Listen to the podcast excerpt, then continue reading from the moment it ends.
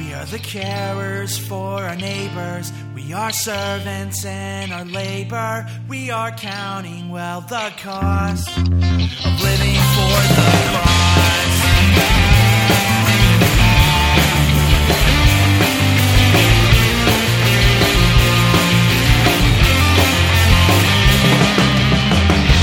We are good trouble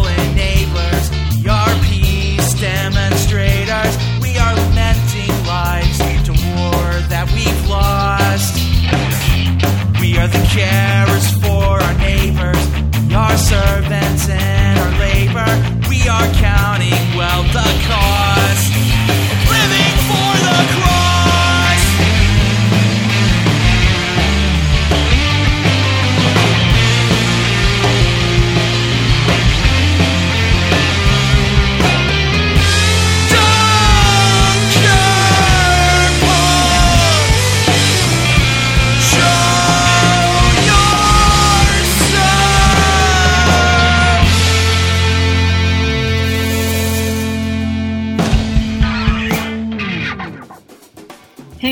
Dunker Punks. Did you know that you can be a part of the Dunker Punks podcast? We are right now recruiting congregational sponsors.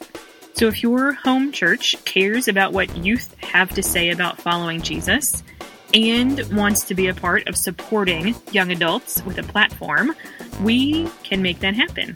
We're looking for 20 congregations to come together to amplify young voices of faith and give them opportunities to create and lead. If your congregation is interested in partnering with the DPP, you can email us at dpp at arlingtoncob.org for more details. We have a fantastic informational packet all about how congregational sponsorships work that you can pass along to your church board. We are also currently recruiting a new communications intern. This is open to current and recent secondary education students. It's a part time, remote, paid position sponsored by On Earth Peace. And if you became our intern, you would get to work with a non hierarchical project team of Dunkerpunks who live across the country to help recruit new voices, get to know the young people who speak up on the show, and help them make connections with their message. You could get experience and gain professional skills, interpersonal communications, project production, social media content generation, fundraising, and graphic design are all parts of this work. You would be able to immerse yourself in storytelling and spiritual discourse, promoting reflection, action, service, social justice advocacy, and creation care. Did we mention you'd also get paid? If that sounds as fantastic to you as it does to me, email us at dpp at arlingtoncob.org for more details, including a job description. This episode comes to us from Mark Dowdy, who is interviewing his parents, Dale and Christy. Dale and Christy are seasoned pastors who are talking about the places that they find hope in and outside the life of the church. This conversation is the first in a series of episodes that will feature perspectives from seasoned pastors. And if you know a pastor that you would like to hear from, or if you're a young adult who would like to interview some of those folks, send us an email and let us know. This is a great conversation to kick off the series, and I hope you enjoy Mark chatting with Christy and Dale.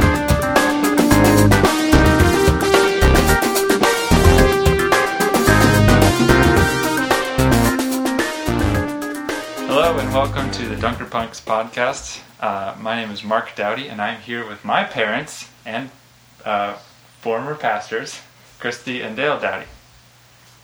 And we're here, glad to be here in Harrisonburg, Virginia. That's right. And I'm going to chime in and say I am glad to be here as well. So, as I said, you're you're both pastors, and uh, for the majority of your time as pastors, you were uh, co-pastors, but um, your your time your your training as pastors, your time as pastors started before uh, I was born. So, would you, Exactly. yeah, could you tell me tell me more about that? Especially the Uh, yeah. So I began uh, when I was in seminary. Uh, my my two summers, uh, I was at Conestoga Church of the Brethren in Leola, Pennsylvania, and I was the summer pastor. Then I was hired by the congregation and I served there as the associate pastor and also the pastor uh, for five years. Um, and then we were married. Right. During your last year there at Semin- um, at the church in Leola, we met and were married in the summer of 86. And then it was at that juncture that I thought, you know, I had been teaching for 10 years and I'd always wanted to go to seminary. And so you're like, well, let's go. Why not? But that meant a change for you as well. It did. And so I applied at three hospitals in the Chicago area to become a resident in clinical pastoral education. And I did that for one year at Christ Hospital and Medical Center in Oak Lawn.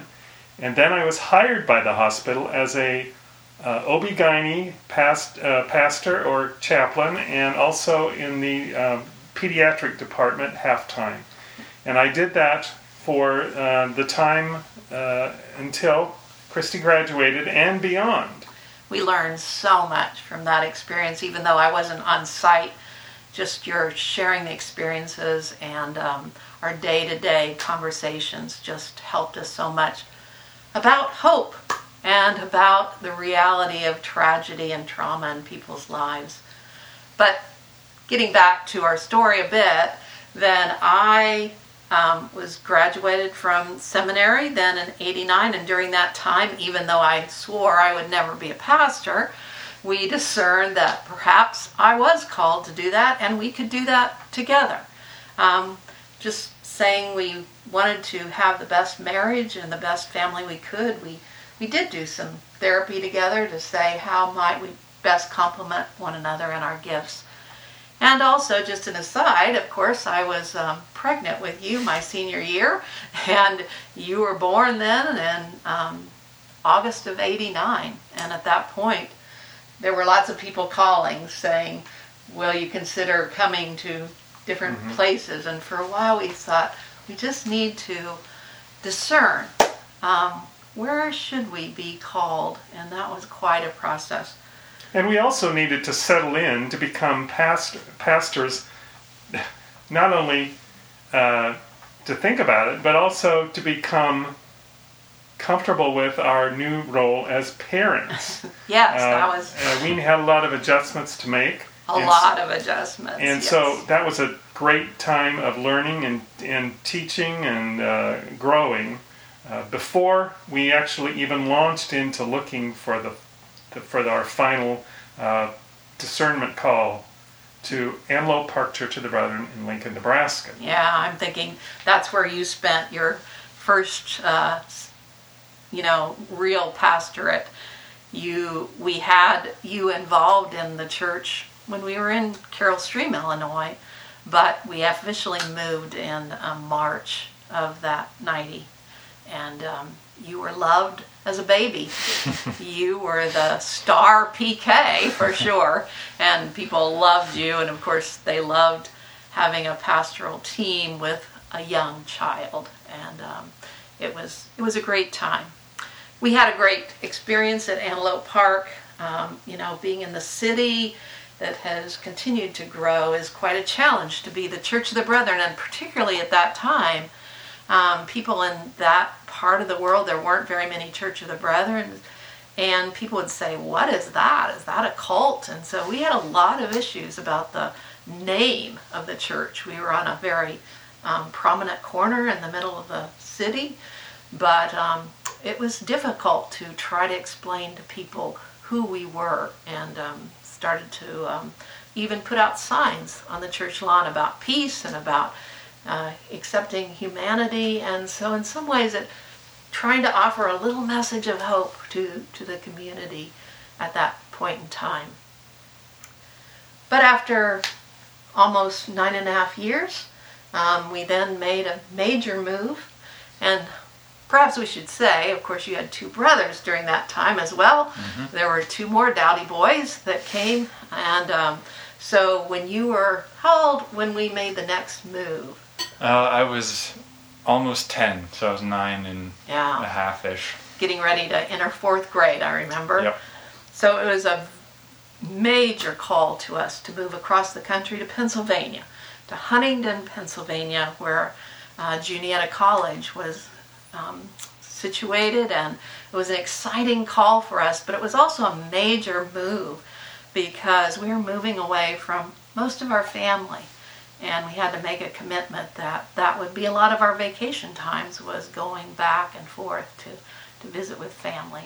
So three young boys we settled in in huntingdon. At the Um, Stone Church of the Brethren. correct yeah.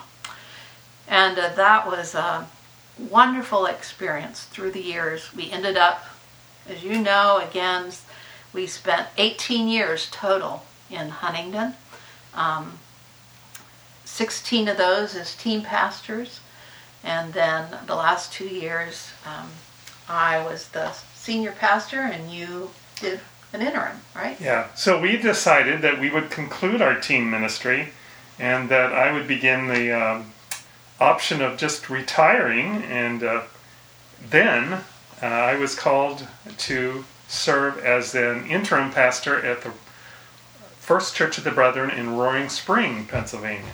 So I did that for two years. So, so what what sort of conversations occurred to lead you to the point of concluding your uh, team ministry? Because obviously that's not something you take lightly after twenty some years. absolutely it was a long process really Yeah. Um, I think part of it was just saying we honestly there was um, Dale was more tired. I think he was ready to um, do something different and talking about retirement. And I also felt that the work wasn't quite finished at Stone Church. And so I needed to finish some things, and it was a good um, time for us to do something different. And um, so you're right. It, it's hard to say in this short time all the discernment that happened um, to make that major. yeah, I was going to say it probably occurred at least over nine months or to a year as much.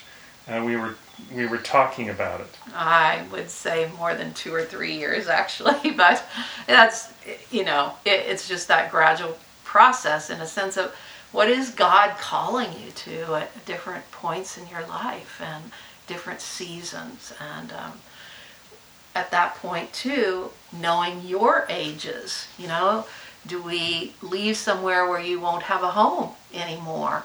A place where you grew up and you could come back to friends but not to an actual place. And um, so there was a lot of consideration both for us as parents as pastors but also for you as as our um, young adults that were growing up at that time what was going to be best And for you Speaking of uh, young adults, so I had already left home and moved here to Right. Hun- uh, Harrisonburg, but let's see, Micah and S- Stephen were both still living at home. Micah wasn't, right? No, that's neither one was was living at home at that point um, because Stephen had already left for his program as a high school student, um, and so That's right. all three of you were gone. But again, you were just starting to establish new lives and new places, and honestly, you know, you just don't. What is the best for the family, and how do we? Um, close out a chapter like that when that was such a major part of your lives and people who had a community of faith a, not only the church but the whole community the school.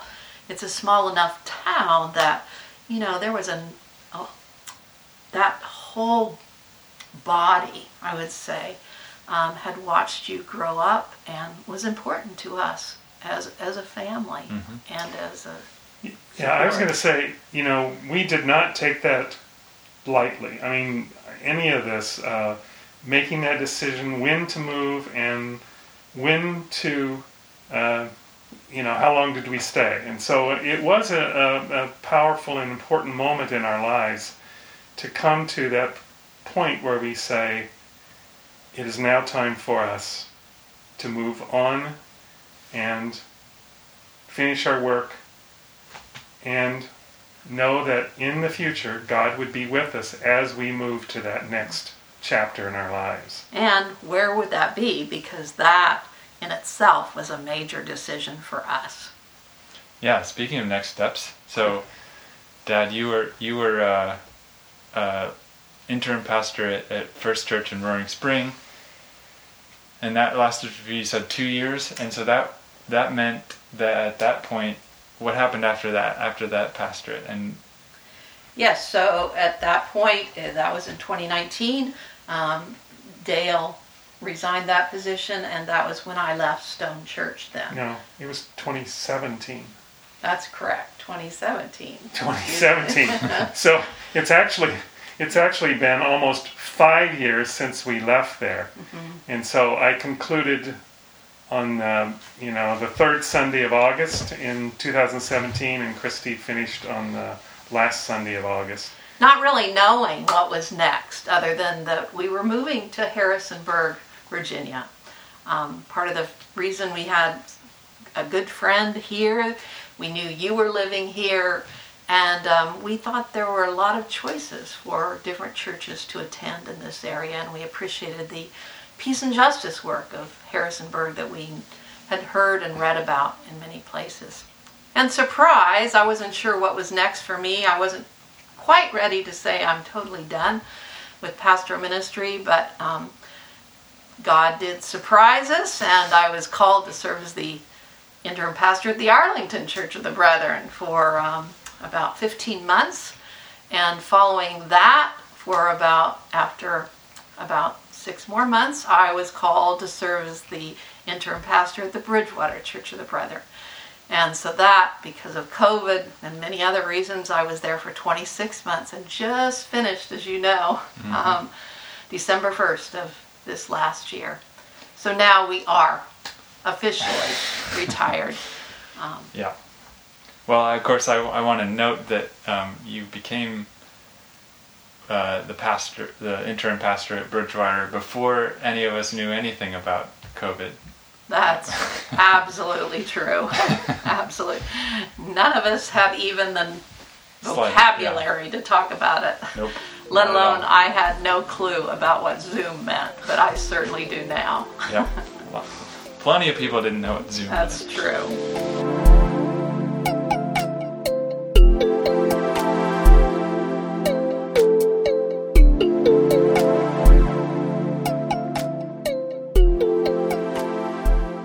So, given that your uh, respective careers, mom 31 years and dad 36 years, um, how has your has well has your outlook on hope changed throughout your career, or maybe it's just what how you've talked about it, or maybe the situation around us has changed enough that you maybe have to talk about it in a different way. Maybe uh, talk a little bit about that. Well, I think for me, um, I learned a lot in seminary, but there was a lot that you can't learn in seminary. Sure. You have to learn it along the way.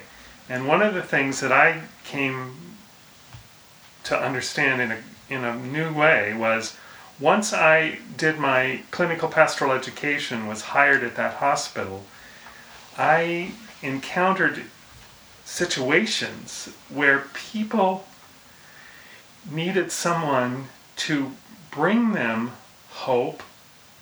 And often I found that the best way to do that was for them to have a caring presence in their lives at that very moment. And that meant that I provided a conduit from their faith, if they had that, or at least a way for them to understand and at least have a sense of caring that perhaps provided hope in the moment when they were dealing with a crisis and helped them to look into the future and see that they would be cared about if if they looked into that future with hope in their heart. That's not always easy. And and no, it doesn't always happen. but it, it is an important part of my learning, I think, in that very situation. Mm-hmm. And it's fascinating as you ask the question to think about sort of this arc of hope. How did we see hope at the beginning of our career and really the beginning of your life and and now? And um, the one thing I want to continue to bring forth is that I feel like really hope rests in knowing and continuing to just soak in that God is present in all times. And how do I see that and how do I recognize that? And I think in the midst of today's world, it's very challenging sometimes to really say, do I have hope? But I can never turn away from knowing that God is present and continues to want the very best for us as we um, live together in community.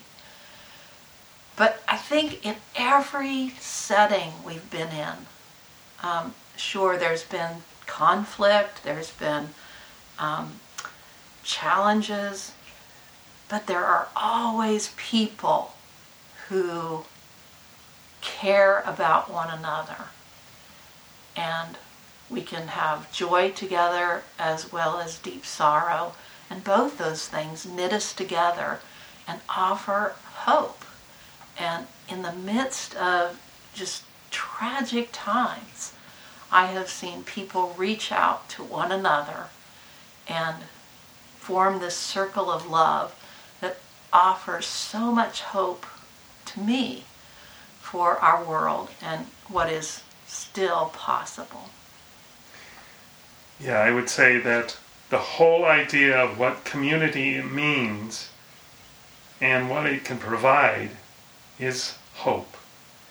Because when we try to live as single individuals without that kind of caring for one another, then we we run into problems, and when we seek to care for one another in ways that go beyond anything our words are able to describe, we find the joy and the power of, uh, of that relationship that builds in that kind of uh, blessed community.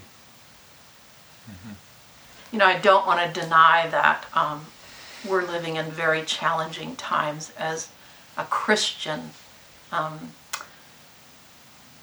group. And when we say Christianity in our culture today, it has more of a negative connotation. And that's very discouraging to me, but I understand it perfectly. Um, but how do we as individuals continue to really dig into scripture and know that those same kind of things were a challenge to human beings and that I think the church is changing, a new thing is being born, and I have great hope that um, that life choosing of, of Jesus being our center continues to bring us to a new place uh, of living. I believe that hope is found in hospitality. Mm-hmm. When we care for one another and when we reach out to one another, it provides something that goes beyond even our words are able to describe. And so, hope is found in hospitality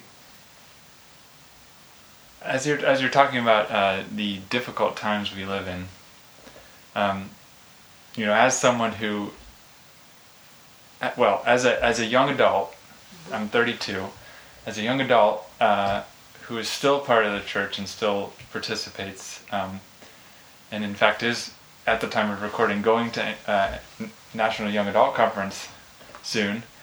Um, you know the the kind of concern I've heard from a lot of older folks in the in uh, Bridgewater Church of the Brethren, where I'm a member, is that the church is dying, and then, then it's going to you know fade away and become less relevant. Um, you know, and I and I feel like you know every everybody has a time they're living on, and and it's challenging in its own way. But uh, right now, the challenge, at least from my perspective, is that the church seems to be its influence in society is waning Mhm. in some ways. Oh, I, I think you're absolutely right. But as I, again, am so encouraged by persons such as yourself, by the Dunker Punk listening group, to say there is something new being born. And no, I don't think the church will look the same as it does even 10 years from now or 20 years from now. But I still believe that God is making something new and you have something great to offer to um, how we're being called into a new time and to speak out about issues that are so important to um, show justice in our society. And but we have to be rooted, I think, in God's love and grace in order to have the energy and the focus to be able to do that work. Yeah, because I think the power of the resurrection, the central theme of who we are as Christians, is the hope that we need. And that is, it brings new life in ways that we can't even describe in words sometimes. But it is that power of new life that we look to and know feeds us and opens us up to what God will do in our midst when we open ourselves up to one another and to what God is doing in our midst. So part of part of hope for the future may be, um, you know, generation, you know, generation uh, Z and millennials are leaving the church. But um, what I'm hearing is, if we, what is something that the the church and maybe specifically the Church of the Brethren um, can offer. Ten, as you say, ten years from now, fifteen years from now, that well, I mean, there's the obvious answer. What what can it offer society that society does not give? Because a lot of a lot of you know our generation and the generation after me are really suffering because their their mental health is is Mhm. is is suffering because there's something missing. What is missing? You know, there's there's something something something's amiss. Absolutely. Uh, you know, I have been so encouraged through um, uh, meditations with Richard Rohr. I don't know if you're familiar with him, but he continues to have these daily devotions that talk about how, in so many ways, we've made Christianity this moral code in a way, and and I think that has um, put so many boundaries around Christianity when really um, we're invited to be freer and and have this great freedom of uh, of experiencing again these relationships with one another. But it's I'm certainly not naive to say that it's difficult times, and I have this incredible desire for um, your generation to explore, in a sense, this spiritual life in a different kind of way, in a deeper way. And I think people are doing that through different kinds of worship. It- you know, it, it's not going to look the same necessarily. For instance, um, just experiencing silence and Taizé and and different kinds of music that just can bring some unity together. And um, I, again, I I have hope for that, but it's not going to be easy.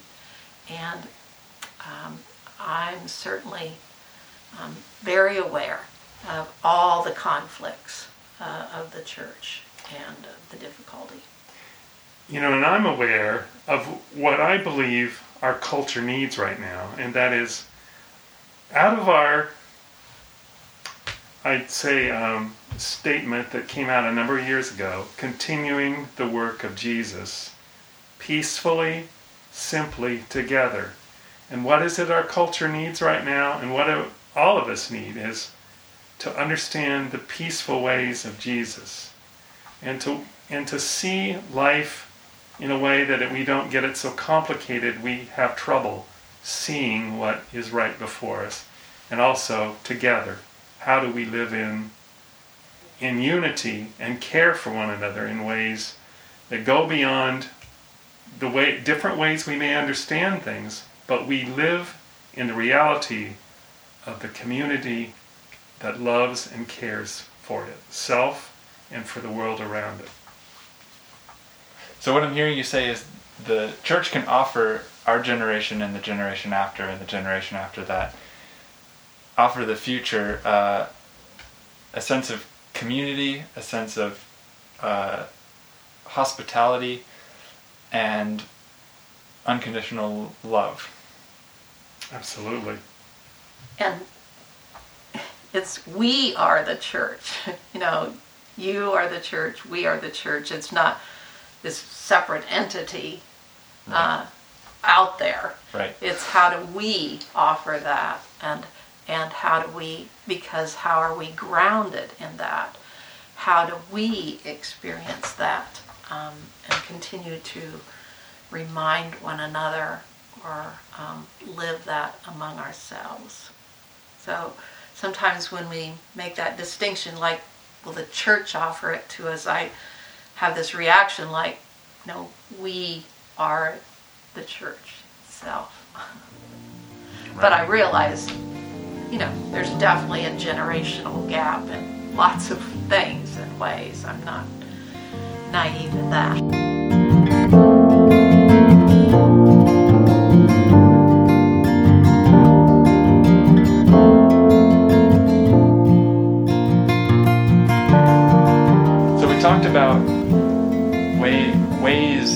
That the church, we offer hope to ourselves now and into the future. Um, but but how how might the church, us, we, go about do showing that to people? I think one of the things we have to do, and that is to not say, well, it's not like it used to be. We need to be able to say, let's look and discern and dream for the future and what the church can be. If we try to go back and do what it was, then we're, we're, we're in uh, deep mud. Hmm. But if we look to the future and dream of what God will do, if we work together, discern together, dream together, and hope together. And I do agree, but I also know that we also have to look to the past and confess those places where we have really made mistakes, where we have not accepted people, where we have um, really sinned against one another. And how do we come to a point of, in a sense, lamenting the past so we can then move to a future with greater hope. And that's really important to me. It's not simply just letting go of that past as we just because we have to work through some of the trauma of that past that we've had together that's very damaging to many people. And I would say that is a balance that you have to take. You balance that by saying, yeah, let's let's lament and confess where we've made mistakes and then say, let's not go back to what we were, but let's look at what the ways in which God is calling us to a new day, to allow the resurrection to have us be a people of hope.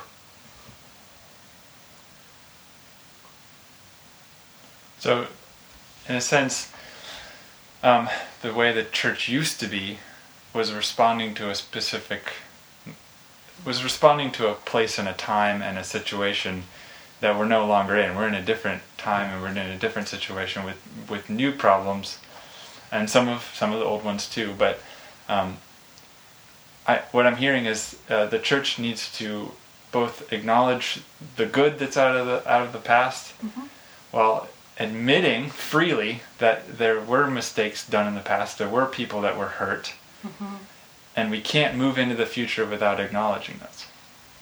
That's absolutely what I believe. And by coming to that kind of recognition and confession, then we can move into a place of greater hope together. And uh, And I, I I'll go back to you know something that Jesus said.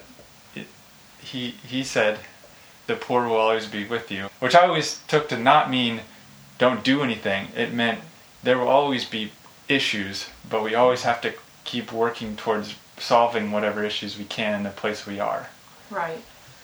There are always humanity with issues and but that puts us in a position of how are we Jesus with one another again and uh, offer hope that comes out of that love and grace together.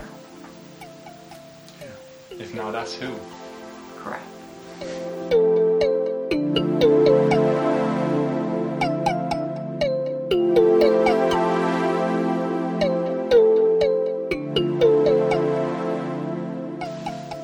Well, mom and dad, Dale and Christy, thank you very much for sitting down with me and uh, uh, talking with me about uh, past, present, and future of the church and and hope itself.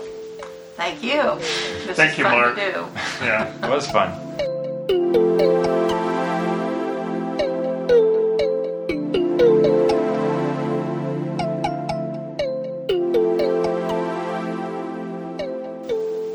So as I mentioned, um, I'm a, a PK, a pastor's kid, and so I, I was able to kind of see the other side of things that you know some other folks in the church might not might not have the chance to see, and um, I definitely, I mean, I'm still here. I'm still a part of the church. Um, I definitely think that sometimes, say, you know, talking about community and getting along and like living together in, in love and forgiveness and all that stuff can be very lofty goals and sounds great. But where the rubber meets the road, it can get kind of kind of in the weeds, bogged down, um, and sometimes that can get people to lose sight of uh, what we're really aiming at. Um, but I, but those those details are always important. Um, like, you know, do we send out uh, envelopes for to collect money from people? In, in the days of, of direct deposits and, and Venmo and you know the, like those are de- teeny tiny details that, that we can sometimes think you know lose, lose the sight of the lose sight of the real goal which is to be together in, in, in love but all these details add up to uh, a whole. And I definitely saw that and appreciate that and I think that um, if we if we as a as a, a body of, of Christ can get used to that, I think it'll be a bit easier to um, for the church to to unify without being uniform.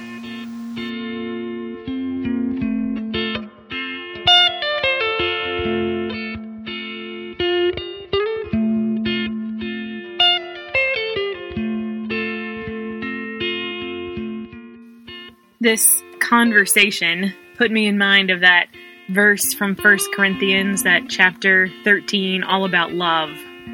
You probably have heard these words before. Love is patient, love is kind, love is not envious or boastful or arrogant or rude. It does not insist on its own way. It is not irritable. It keeps no record of wrongs. It does not rejoice in wrongdoing, but rejoices in the truth. Love bears all things, believes all things, hopes all things, endures all things. I really like the ways that Christy and Dale talk about the church as a place of care. And their hopes are anchored in places and communities where people are doing that work of caring for one another. That verse from 1 Corinthians about love is like a checklist of how to do the work. And that last phrase always punches me in the gut. Love bears all things, believes all things, hopes all things, endures all things. That passage goes on to say that love never ends. That's a great place to anchor our hope. Love wins. Love is the baseline, the foundation, and the end goal. Love hopes all things. My prayer for us, Dunker Punks, as this season of the podcast ends and we take a break for the summer, is that we may all find ourselves caught up in both the blessing and the work of love in this season.